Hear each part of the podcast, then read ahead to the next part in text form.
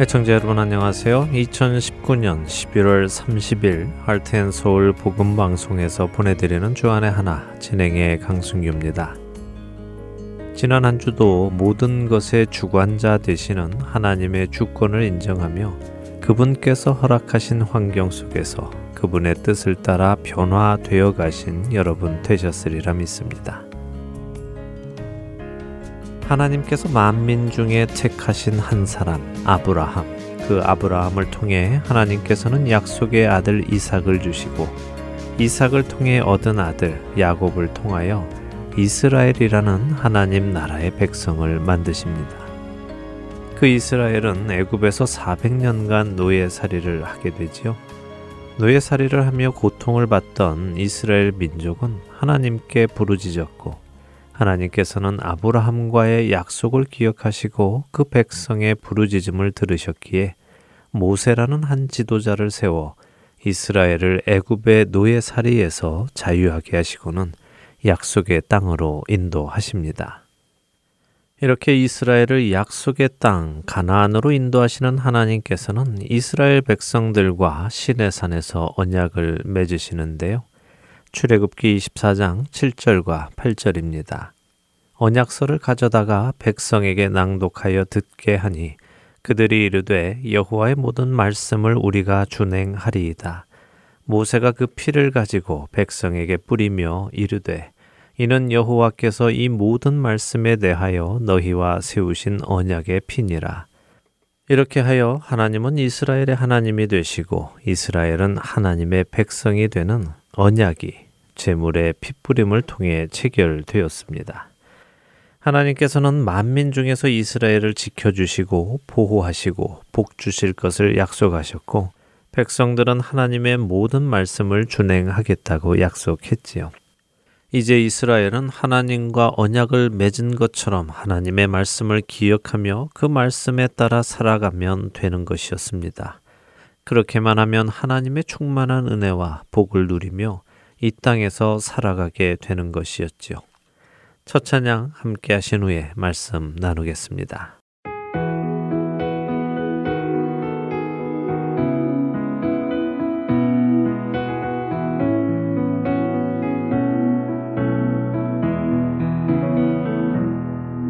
그 선한 힘에 고요히 감사요 그 놀라운 평화를 누리며 나 그대들과 함께 걸어가네. 나 그대들과 아내를 연해 지나간 어물 어둠의 날들이 무겁게 내 영혼 짓눌러도 오 주여 우릴 외면치 마시고 약속의 구원을 이루소서. 그 선한 힘이 우릴 감싸시니 믿음으로 일어날 일 기대하네 주 언제나 우리와 함께 계셔. 하루 또 하루가 늘 새로워. 주께서 밝히신 작은 촛불이 어둠을 헤치고 타오르네 빛에 우리 모두 하나 되어 온 누리에 비추게 하소서. 그 선한 힘이 우릴 감싸시니 믿음으로 일어날 일 기대하네. 주 언제나 우리와 함께 계셔. 하루 또 하루가 늘 새로워. 이 고요함이 깊이 번져갈 때 저 가슴 벅찬 노래 들리네. 다시 하나가 되게 이끄소서 당신의 빛이 빛나는 이밤그 선한 힘이 우릴 감싸시니 믿음으로 일어나릴 기대하네. 주 언제나 우리와 함께 계셔. 하루 또 하루가 늘 새로워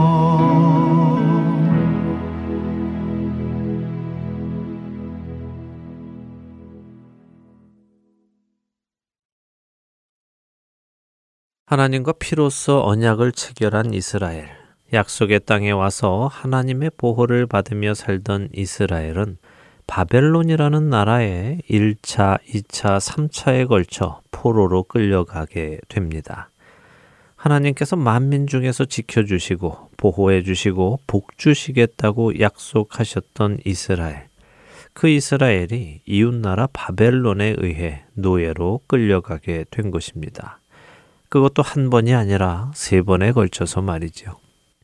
이렇게 끌려가며 하나님을 모시는 거룩한 성전의 기구들과 보물들은 약탈을 당하고 하나님의 성전은 불사름까지 당하게 됩니다. 만민 중에서 지켜주시겠다고 하셨던 하나님의 약속은 어디로 간 것일까요? 2차 포로로 끌려가던 당시 끌려간 사람 중에는 우리가 잘 아는 선지자 에스겔이 있습니다. 하나님께서는 선지자 에스겔을 통해 어찌해서 하나님께서 지켜 주시겠다고 약속하신 이스라엘 백성에게 이런 일이 일어났는지를 설명해 주십니다. 여러분은 그 이유가 무엇이라고 생각하십니까? 물론 이스라엘 백성이 하나님과의 언약을 깨고 하나님의 말씀을 버리고 하나님의 목전에서 악을 행하며 살았기에 그랬겠지요. 그런데 그들의 그 죄를 혹시 구체적으로 알고 계십니까? 사실 그 죄는 에스겔서 전체에 낱낱이 기록되어 있습니다. 그런데 그중 에스겔 22장을 여러분과 나누어 보려 합니다. 먼저 에스겔 22장 3절에서 5절을 읽어 드리겠습니다. 너는 말하라 주 여호와께서 이같이 말씀하셨느니라 자기 가운데에 피를 흘려 벌 받을 때가 이르게 하며 우상을 만들어 스스로 더럽히는 성아. 네가 흘린 피로 말미암아 죄가 있고 네가 만든 우상으로 말미암아 스스로 더럽혔으니 내 날이 가까웠고 내 연한이 찼도다. 그러므로 내가 너로 이방의 능력을 받으며 만국의 조롱거리가 되게 하였노라. 너 이름이 더럽고 어지러움이 많은 자여 가까운 자나 먼 자나 다 너를 조롱하리라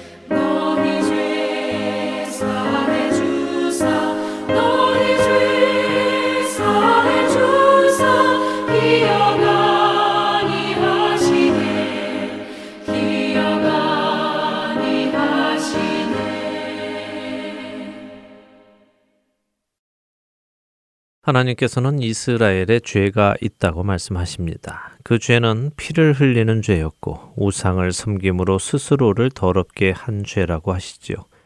그렇기에 하나님께서 이스라엘을 이방 나라의 능욕을 받는 조롱거리가 되는 나라가 되게 하시겠다는 것입니다. 그리고는 그들의 죄를 더욱 자세히 지적하시는데요. 에스겔 22장 24절에서 29절입니다. 인자야 너는 그에게 이르기를 너는 정결함을 얻지 못한 땅이요. 진노의 날에 비를 얻지 못한 땅이로다 하라. 그 가운데에서 선지자들의 반역함이 우는 사자가 음식물을 움킴 같았도다. 그들이 사람의 영혼을 삼켰으며 재산과 보물을 탈취하며 과부를 그 가운데에 많게 하였으며 그 제사장들은 내 율법을 범하였으며 나의 성물을 더럽혔으며 거룩함과 속된 것을 구별하지 아니하였으며 부정함과 정한 것을 사람이 구별하게 하지 아니하였으며 그의 눈을 가리어 나의 안식일을 보지 아니하였으므로 내가 그들 가운데에서 더럽힘을 받았느니라. 그 가운데 그 고관들은 음식물을 삼키는 일이 같아서 불의한 이익을 얻으려고 피를 흘려 영혼을 멸하거늘 그 선지자들이 그들을 위하여 회를 치라고 스스로 허탄한 이상을 보며 거짓 복수를 행하며 여호와가 말하지 아니하였어도 주 여호와께서 이같이 말씀하셨느니라 하였으며 이 땅 백성은 포악하고 강탈을 일삼고 가난하고 궁핍한 자를 압제하고 나그네를 부당하게 학대하였으므로 이스라엘의 죄를 지적하시는 하나님의 음성이 하나하나 들리십니까? 하나님의 말씀을 전달하여 하나님의 백성들로 하나님의 말씀을 따라 살도록 지도해야 할 선지자들이 마치 먹이를 움켜쥔 우는 사자처럼 자신의 배를 채우는 데에만 관심이 있어서 사람들의 영혼을 섬기는 것이 아니라 오히려 그들의 영혼을 삼키고 그들의 재산과 보물을 빼앗았다고 하십니다. 백성들의 죄를 하나님 앞에 나아가 사함받도록 제사를 드려야 하는 제사장들은 오히려 자신들이 하나님의 율법을 범하고 하나님의 거룩한 것들을 더럽혔고 거룩한 것과 부정한 것을 자신들도 구별하지 않았고 백성들에게도 가르치지 않아서 백성들의 눈이 가리워지게 하여 거룩한 하나님을 보지 못하게 하셨다고 지적하시지요. 또한 정부의 관리들은 음식물을 삼키는 일이처럼 불이한 이익을 얻으려 피를 흘리고 영혼을 멸했다고 하십니다.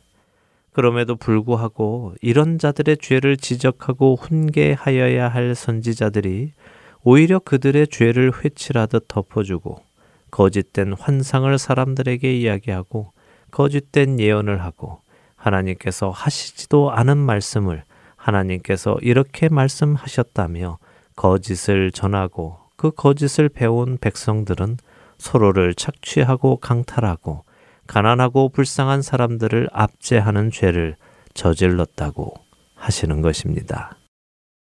어두운 밤 마음에 잠겨 역사에 짙었을 때에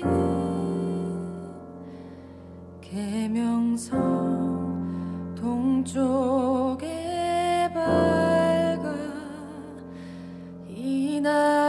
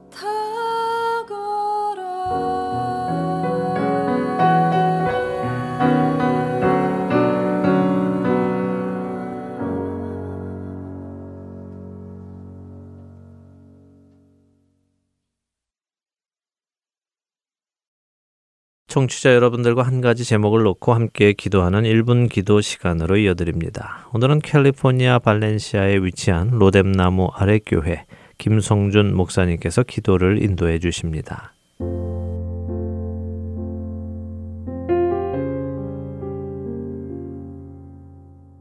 하트앤 서울 복음 방송 1분 기도 시간을 맡은 캘리포니아 발렌시아에 위치한 로뎀나무 아래 교회 김성준 목사입니다. 저는 얼마 전 아침 학교로 방금 떠난 12학년 딸 아이로부터 오늘 학교에서 총기 난사 사건이 있어 학교가 폐쇄되어 학교에 들어가지 못하고 집으로 돌아가야만 한다는 전화를 받았습니다. 저희 동네 고등학교에서 일어난 이번 사건으로 인해 두 명이 죽고 네 명이 크게 다치는 총기 사고가 있었습니다. 저와 마찬가지로 대부분의 학부형들과 많은 시민들이 다시 시작된 학교 총기 사고에 불안해하며 공포에 휩싸인 하루였습니다. 하루가 멀다 하고 벌어지는 총기 사고에 마음이 너무나 아픕니다. 무고한 아이들이 총에 맞아 죽어야 하는 이 현실을 어떻게 스탑시킬 수 있느냐는 질문받게 할수 없는 이 현실이 안타까울 뿐입니다. 저희는 날이 갈수록 더욱 악해져가는 참 어려운 세상을 살아가고 있습니다. 그럼에도 저희가 쉬지 말고 해야 할 일은 하나님의 뜻을 구하고 그분의 공의가 이 땅에 속히 이루어지기를 쉬지 말고 기도해야 할 줄로 압니다. 오늘 함께 기도하실 제목은 이 땅에서 일어나고 있는 총기 사건들이 멈출 수 있기를 기도 부탁드립니다. 악한 공중권세 잡은 세력들이 이러한 것들을 통해 이 땅의 사람들을 혼란스럽게 하고 불안하게 만들더라도 이 땅의 믿음의 사람들은 깨어 기도하게 하시고 하나님의 강권적인 개입으로 이런 일들을 막아 주시기를 기도 부탁드립니다. 아울러 이번 사고로 자녀를 잃고 공포에 휩싸인 유가족들과 학부형들을 위로하시고 저들이 하나님을 바라보는 시간 되게 해달라고 기도해 주시기를 바랍니다. 또한 이 땅의 많은 청소년들과 청년들이 정신적으로 영적으로 병들어 가고 있습니다. 이것은 모두 하나님을 떠난 결과라고 말할 수 있는데 저들이 예수 그리스도를 만나고 그분을 경험함으로 그 병에서 치유받는 역사가 있게 달라고 기도하십시다. 또한 우리들 자신의 모습을 돌아보아 우리는 누구를 향해 분노하고 원망하고 비판했다면 그것 또한 살인죄에 준하는 것이라고 하신 주님의 말씀을 기억하며 회개하시기를 부탁드립니다. 함께 기도하시겠습니다.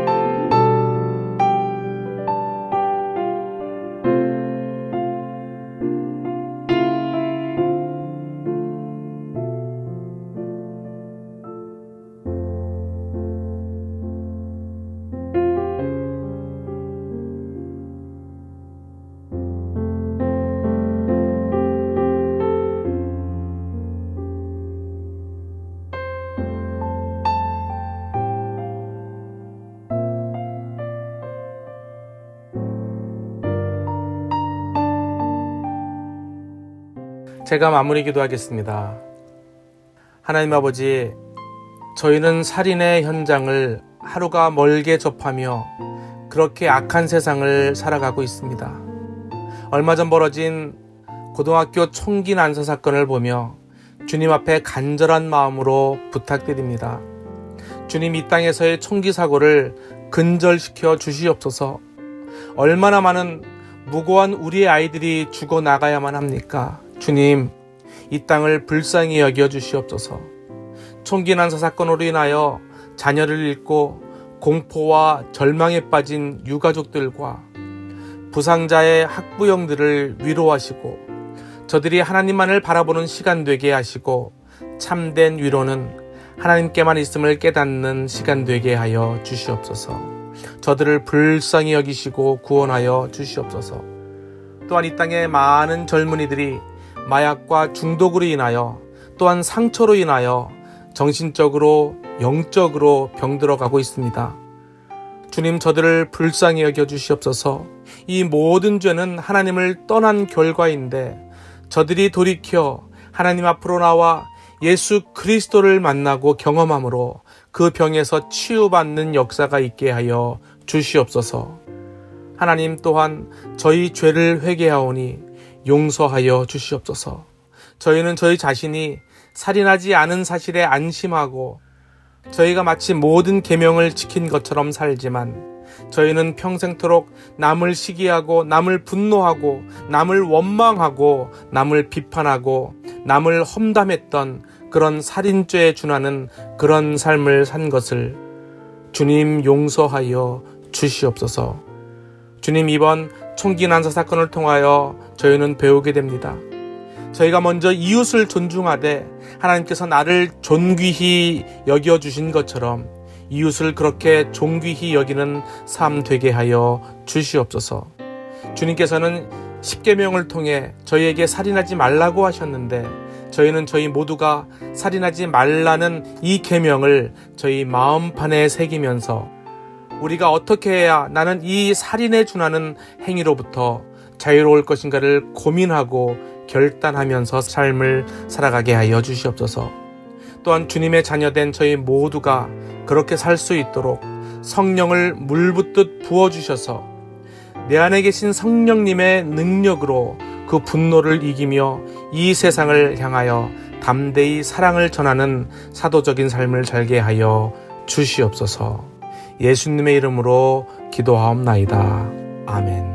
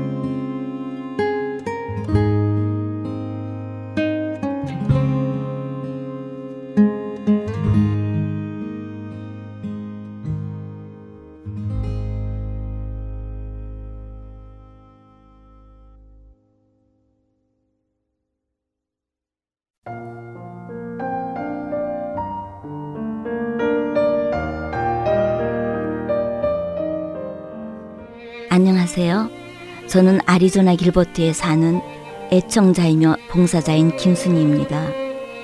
저는 아리조나에서 매주 메사 아시아나 마켓과 호돌이 식당, 반찬 식당, 그리고 코리아타운 식당의 CD를 비치하고 있습니다. 매주 기쁜 마음으로 행복하게 쓰임 받고 있습니다. 하나님께서는 할텐 서울 복음 방송을 통하여 저로 말씀을 깨닫고 순종하게 하시고 힘들 때는 위로와 격려의 말씀을 주시며 소망 가운데 살아갈 수 있도록 큰 힘을 주십니다.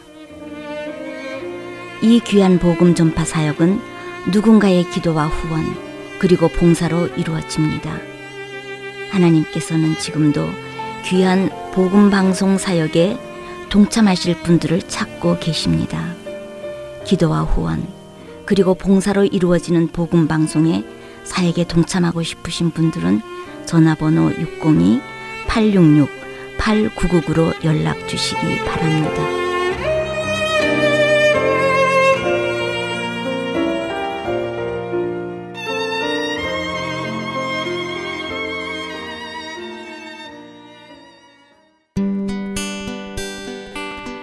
소식 사랑으로 땅끝까지 전하는 아랜소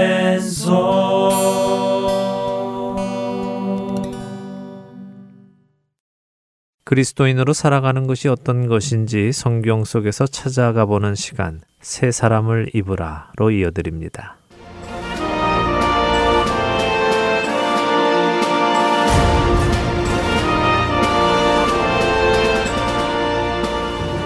애청자 여러분 안녕하세요. 에베소서를 중심으로 새롭게 태어난 그리스도인이란 어떤 사람인지 함께 알아가는 프로그램 새 사람을 입으라 진행의 민경은입니다. 네, 여러분 안녕하세요. 강승규입니다. 지난 시간 에베소서 5장 전반부를 보며 중요한 몇 가지 이야기를 나눴습니다. 네. 먼저는 죄의 자백에 대한 것이었는데요.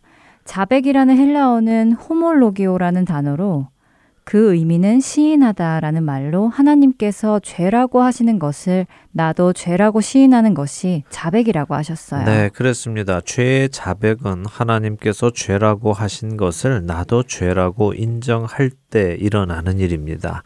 그렇게 죄를 자백하면 하나님께서는 우리의 죄를 사하시고 우리를 모든 불의에서 깨끗하게 해주신다고 약속하셨죠. 네, 그런데 에베소서 5장 6절을 보니까요.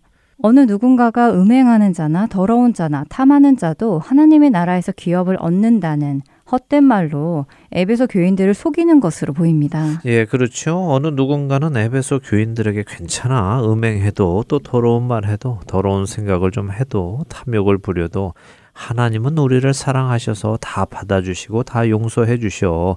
그러니까 그렇게 그냥 살아도 돼라고 달콤한 미혹의 말을 하는 것입니다. 그러나 그것은 거짓말입니다. 태초에 에덴 동산에서 뱀은 하와에게도 똑같은 거짓말로 미혹을 했습니다. 하나님께서는 선악을 알게 하는 나무의 열매를 먹으면 반드시 죽을 것이라고 하셨습니다. 네. 그러나 뱀은 먹어도 죽지 않는다고 하와를 달콤하게 미혹했지요. 먹어도 죽지 않는다니 안 먹을 이유가 뭐가 있었겠습니까? 하나님의 말씀이 사실이 아니라고 하니 말입니다. 그리고 실제로 하와가 보니까 먹음직도 하고 보암직도 하고 지혜롭게 할 만큼 탐스러웠습니다. 그래서 먹었지요.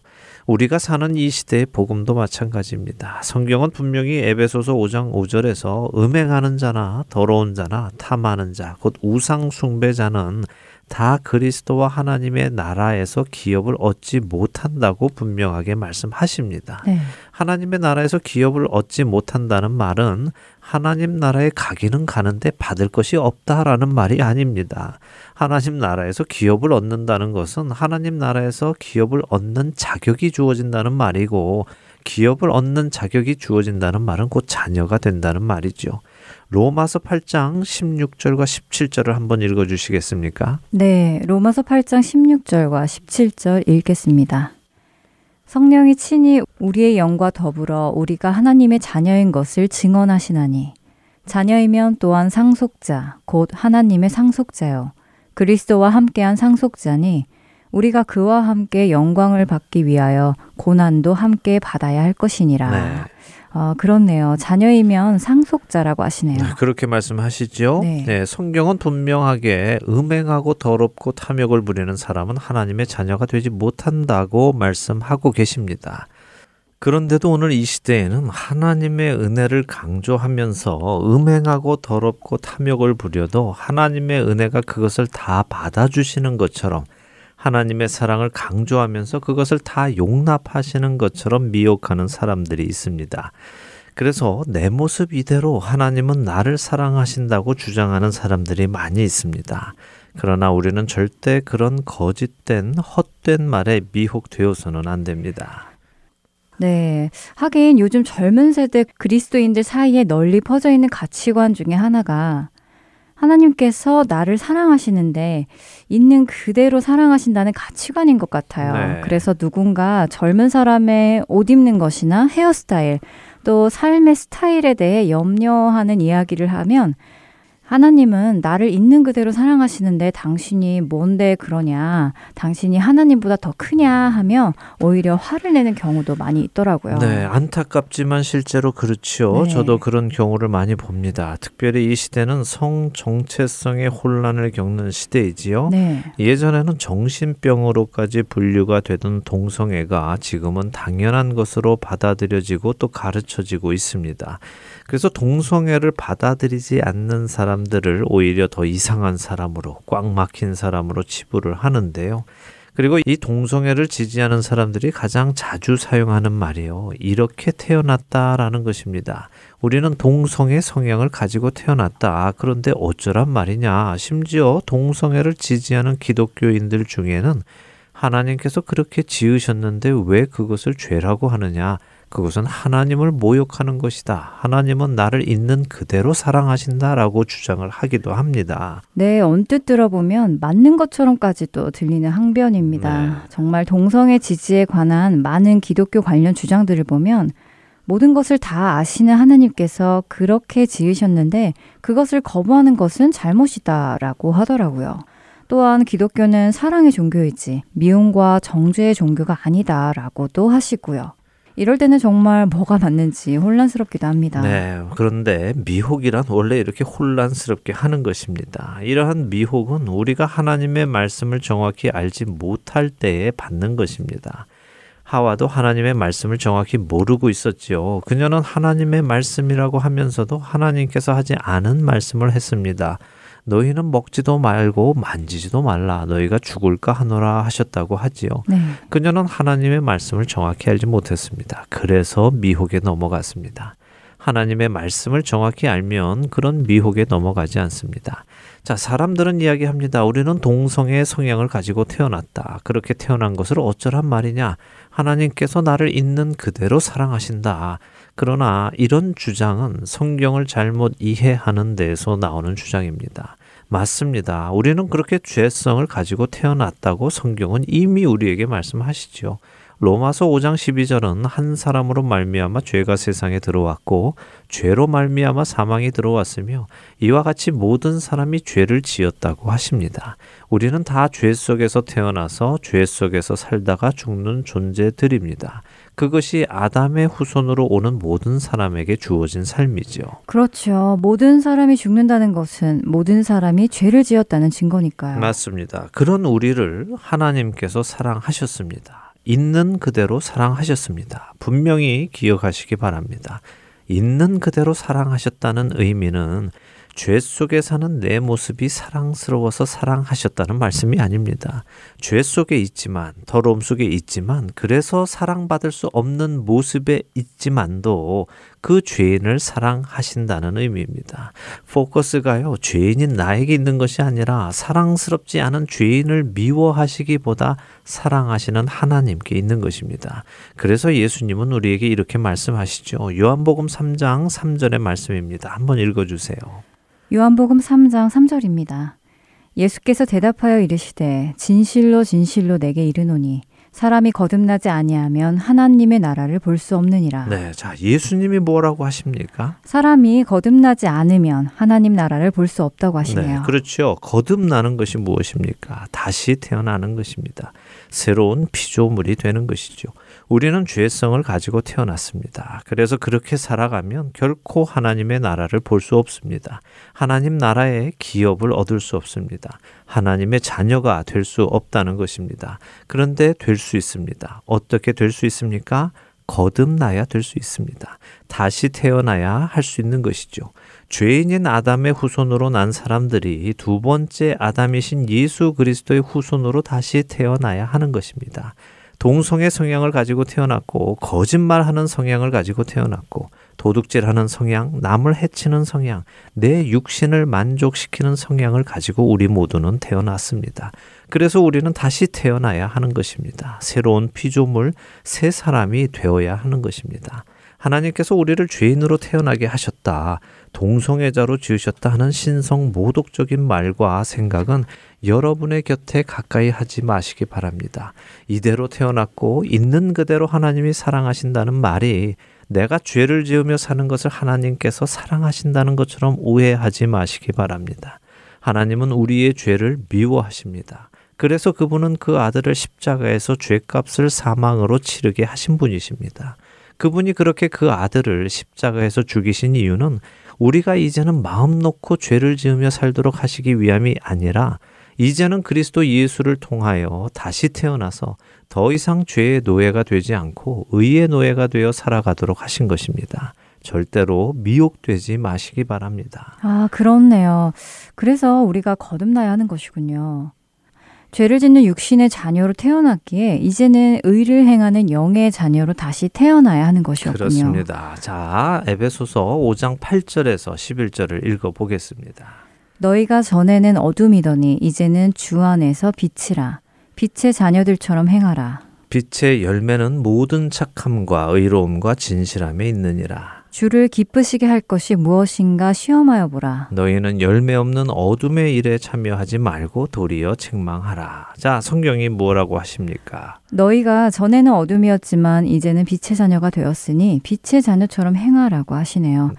다시 태어난 사람처럼 살아가라는 말씀이군요. 맞습니다. 이것이 복음이고 이것이 새 사람이지요.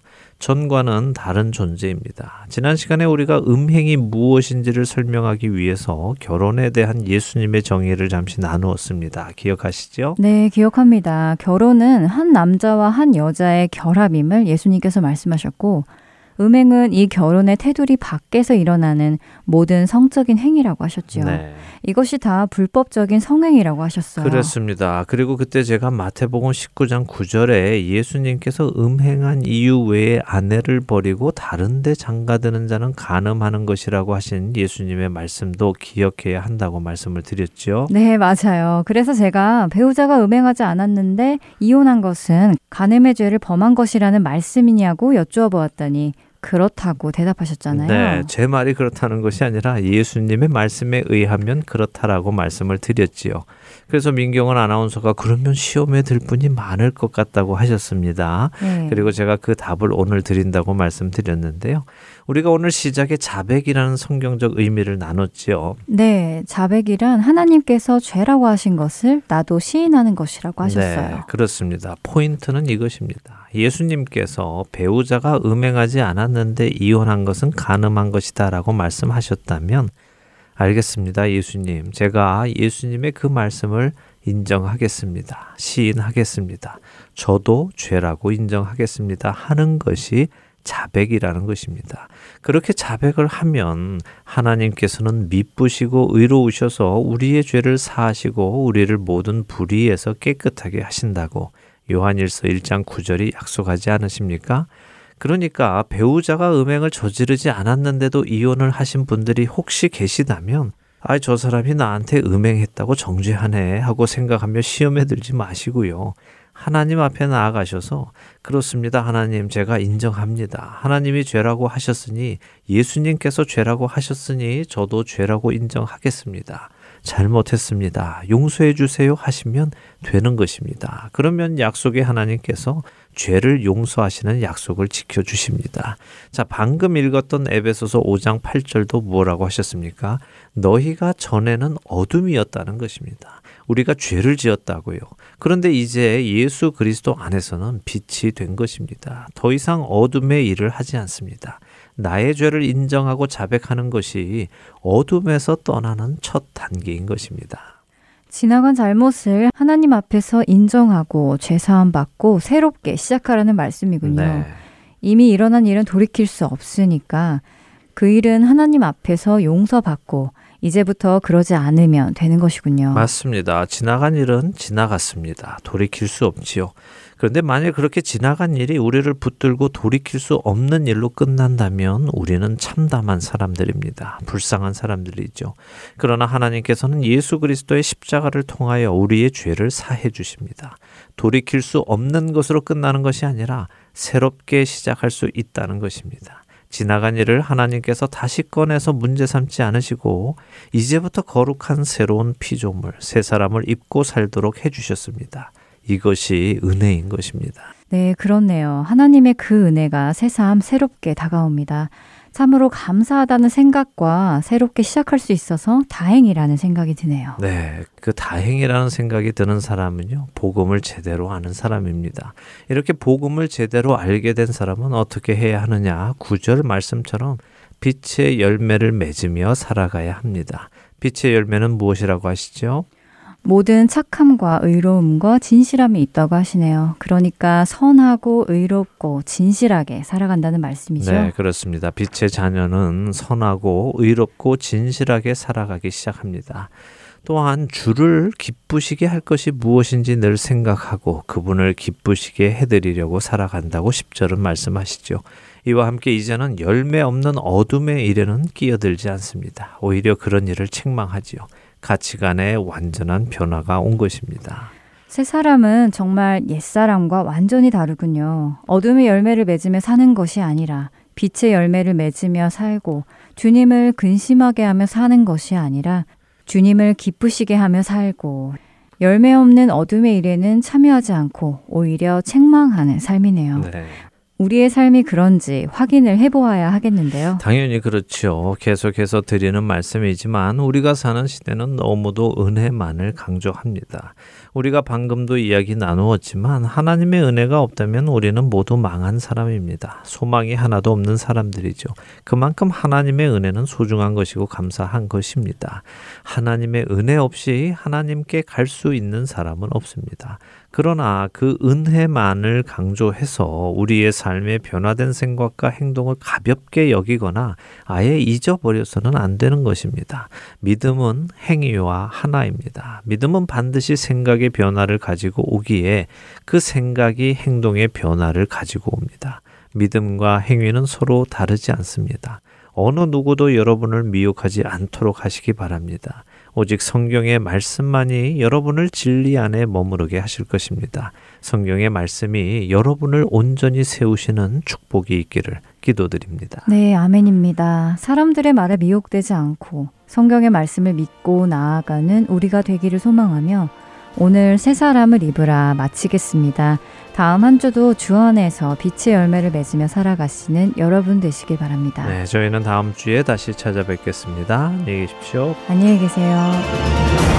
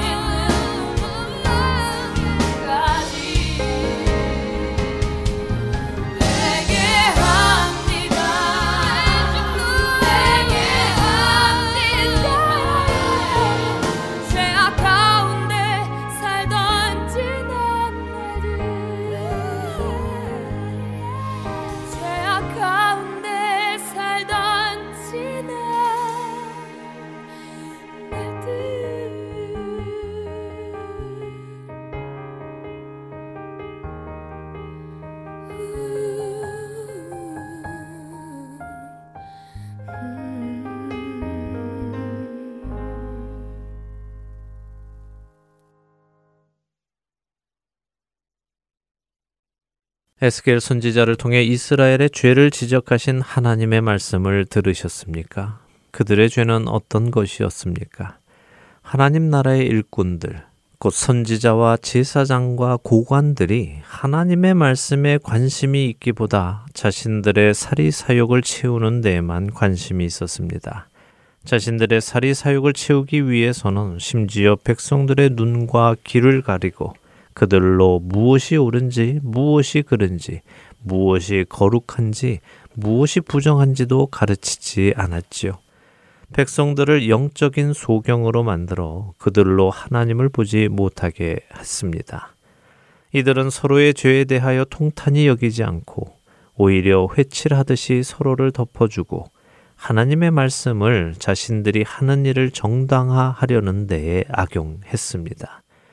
하나님께서 하시지도 않은 말씀을 하나님께서 이렇게 말씀하셨다며 백성들을 미혹했고 그렇게 배운 백성들은 포악하게 변해갔고 강탈을 일삼고 가난하고 궁핍한 사람들을 무시하고 압제하고 억압하게 되었습니다.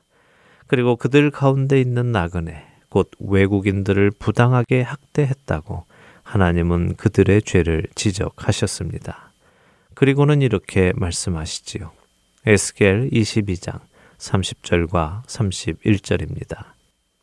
이 땅을 위하여 성을 쌓으며 성 무너진 데를 막아서서 나로 하여금 멸하지 못하게 할 사람을 내가 그 가운데에서 찾다가 찾지 못하였으므로 내가 내 분노를 그들 위에 쏟으며 내 진노의 불로 멸하여 그들 행위대로 그들 머리에 보응하였느니라.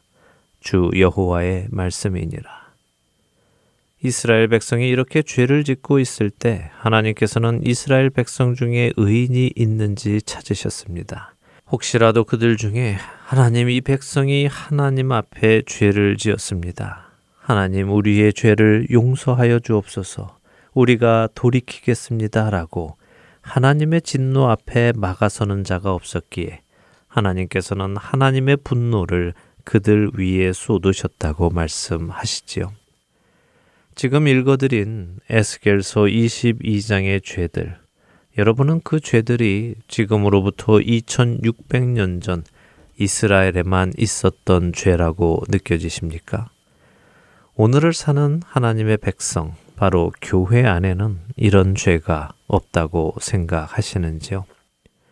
하나님의 말씀을 전해야 하는 사역자들이 자신들의 사리 사욕을 채우느라 영혼을 팔아먹고 신앙의 양심을 팔아먹고 하나님의 말씀을 왜곡하고 거룩한 것과 부정한 것을 가르치지 않고 이 시대의 그리스도인들을 영적 소경으로 만들어가며 자신들의 죄를 서로 서로 덮어주고 헛된 이상과 예언으로 성도들을 미혹하고 있다고 생각하지는 않으십니까? 그런 가르침을 받은 성도들은 점점 포악해져 가고 강탈을 일삼고 가난하고 궁핍한 사람들을 무시하는 일이 교회 안에 일어나고 있다고 생각지 않으시는지요? 물론 모든 교회가 그렇다는 말씀을 드리는 것이 아닙니다. 그러나 많은 교회 안에 이러한 모습들이 나타나고 있지 않느냐는 말씀입니다. 에스겔서 22장 전체를 읽어보면 이스라엘 안에 있었던 죄들이 더욱 자세히 기록되어 있습니다. 부모를 업신여기고 고아와 과부를 무시하고 하나님의 거룩한 것들을 가볍게 여기고 이익을 얻기 위해 서로 이간을 붙이고 우상의 제물을 먹고 갖가지 음란한 음행이 이스라엘 백성들 안에 퍼져 있었던 것을 기록하고 계시지요. 이처럼 하나님의 백성인 이스라엘이 하나님의 말씀에서 떠나버리니 하나님께서는 그들을 바벨론이라는 나라에 넘기신 것입니다. 그러나 하나님의 목적은 이스라엘이 바벨론이라는 나라에 넘어가는 것 자체가 아니라 바벨론으로 넘어감으로 자신들의 잘못을 깨닫고 자신들 안에 있는 죄들을 버리고 돌이키게 하시기 위함이었습니다. 에스겔서 22장 18절에서 20절에 하나님은 이렇게 말씀하십니다.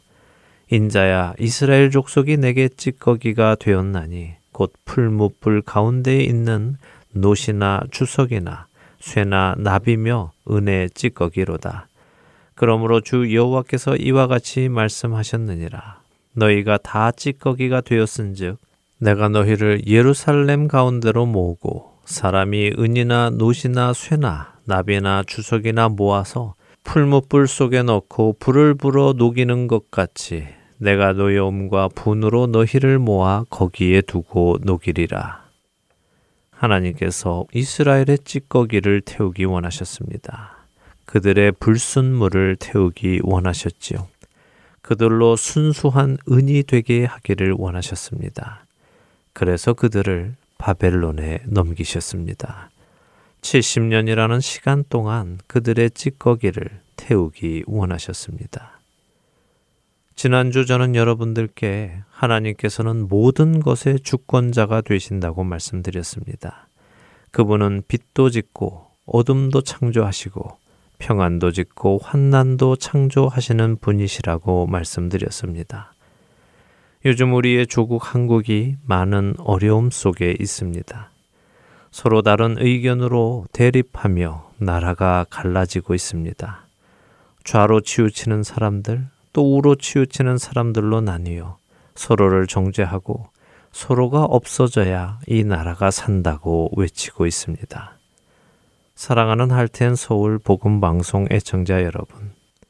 한 나라의 흥망성쇠는 정치인들에게 있는 것도 아니고 여론을 조작하는 자들에게 있는 것도 아니며 촛불을 든 사람들에게 있는 것도 아닙니다. 우리가 살펴본 대로 한 나라의 흥망성쇠는 하나님께 달려 있습니다. 평안도 짓고 환난도 창조하시는 그분께 달려 있습니다. 그분은 자기 백성, 곧 하나님 나라의 백성의 구원을 위하여 평안과 환난을 사용하십니다. 만일 하나님께서 2600년 전에 폐역한 이스라엘 백성을 순수한 은으로 만드시기 위해 바벨론을 들어 쓰셨다면 이 시대에 하나님의 백성인 교회가 폐역했다면 하나님은 같은 방법을 쓰실 가능성이 있지 않을까요? 저는 에스겔서 22장에서 변질되어져 가는 우리 시대의 교회의 모습을 봅니다. 그렇기에 사람들이 우려하듯 우리나라가 이스라엘이 포로 생활을 한 것 같은 어려움을 당할 수도 있겠구나 하는 생각이 듭니다. 그렇다면 그것을 막는 방법은 무엇일까요? 정치인을 바꾸면 될까요? 새로운 정치인이 나타나면 해결되는 문제일런지요?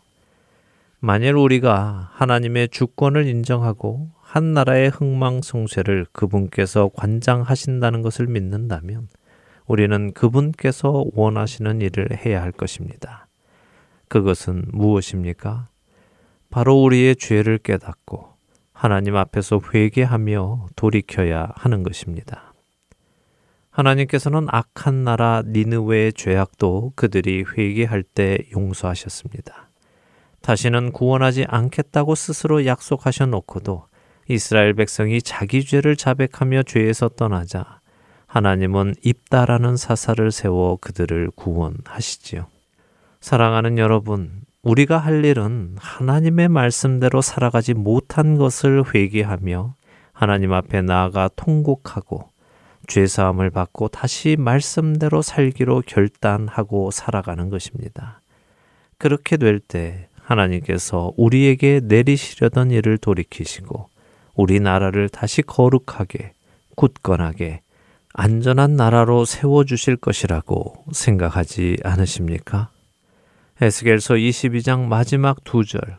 이 땅을 위하여 성을 쌓으며 성 무너진 데를 막아서서 나로 하여금 멸하지 못하게 할 사람을 내가 그 가운데에서 찾다가 찾지 못하였으므로 내가 내 분노를 그들 위에 쏟으며 내 진노의 불로 멸하여 그들 행위대로 그들 머리에 보응하였느니라. 주 여호와의 말씀이니라 하신 말씀을 기억하시며 성 무너진 데를 막아서서 하나님께 극률하심을 구하시는 바로 그 사람이 되시는 여러분과 제가 되기를 소망하며 오늘 주안의 하나 여기에서 마치도록 하겠습니다. 함께 해주신 여러분들께 감사드리고요. 저는 다음 주 이 시간 다시 찾아뵙겠습니다. 지금까지 구성과 진행의 강순기였습니다. 애청자 여러분, 안녕히 계십시오.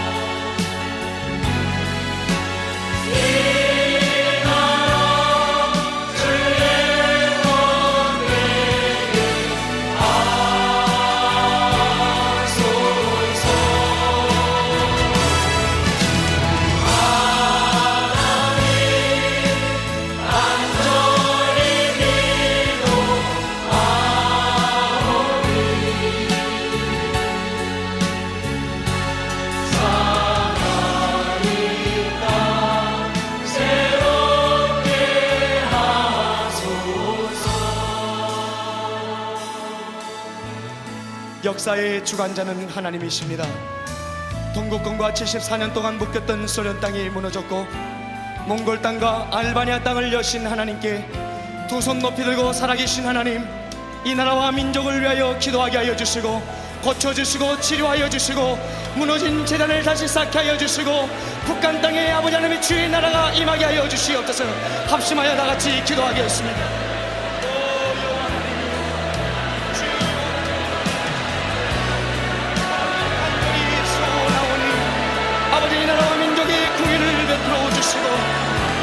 산발소리 무너지게 하여 주시고 북한의 아버지 잃어버린 아버지 영혼들을 위하여 기도하게 하여